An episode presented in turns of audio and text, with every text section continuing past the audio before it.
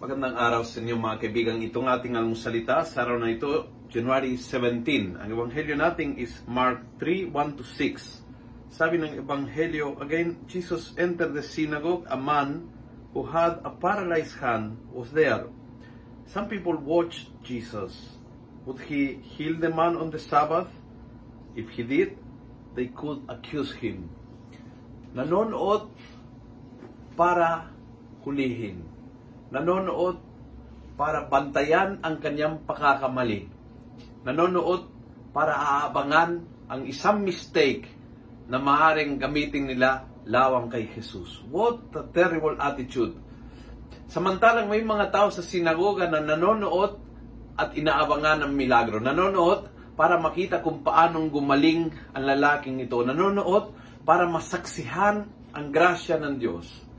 Same tao, same Jesus, two different points of view sa iisang pangyayari. Ang nag-aabangan ng milagro at ang nag-aabangan ng pakakamali. Ang nag-aabangan ng grasya at ng naghihintay ng mistake. Sino ka doon sa dalawa?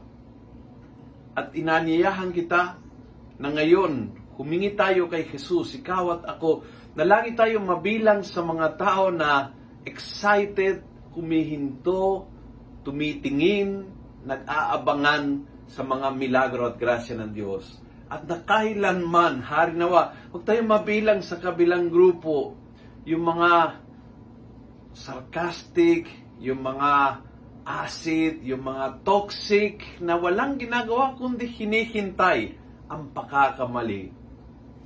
Let's ask the Lord to give us the great grace. Kasi grasya ng Diyos ito eh. Hindi galing sa sariling lakas nating grasya ng Diyos na tumingin sa realidad mula sa kanyang pananaw. Kung nagustuhan mo ang video ito, pass it on. Punuin natin ng good news ang social media at gawin natin viral araw-araw ang salita ng Diyos. And God bless.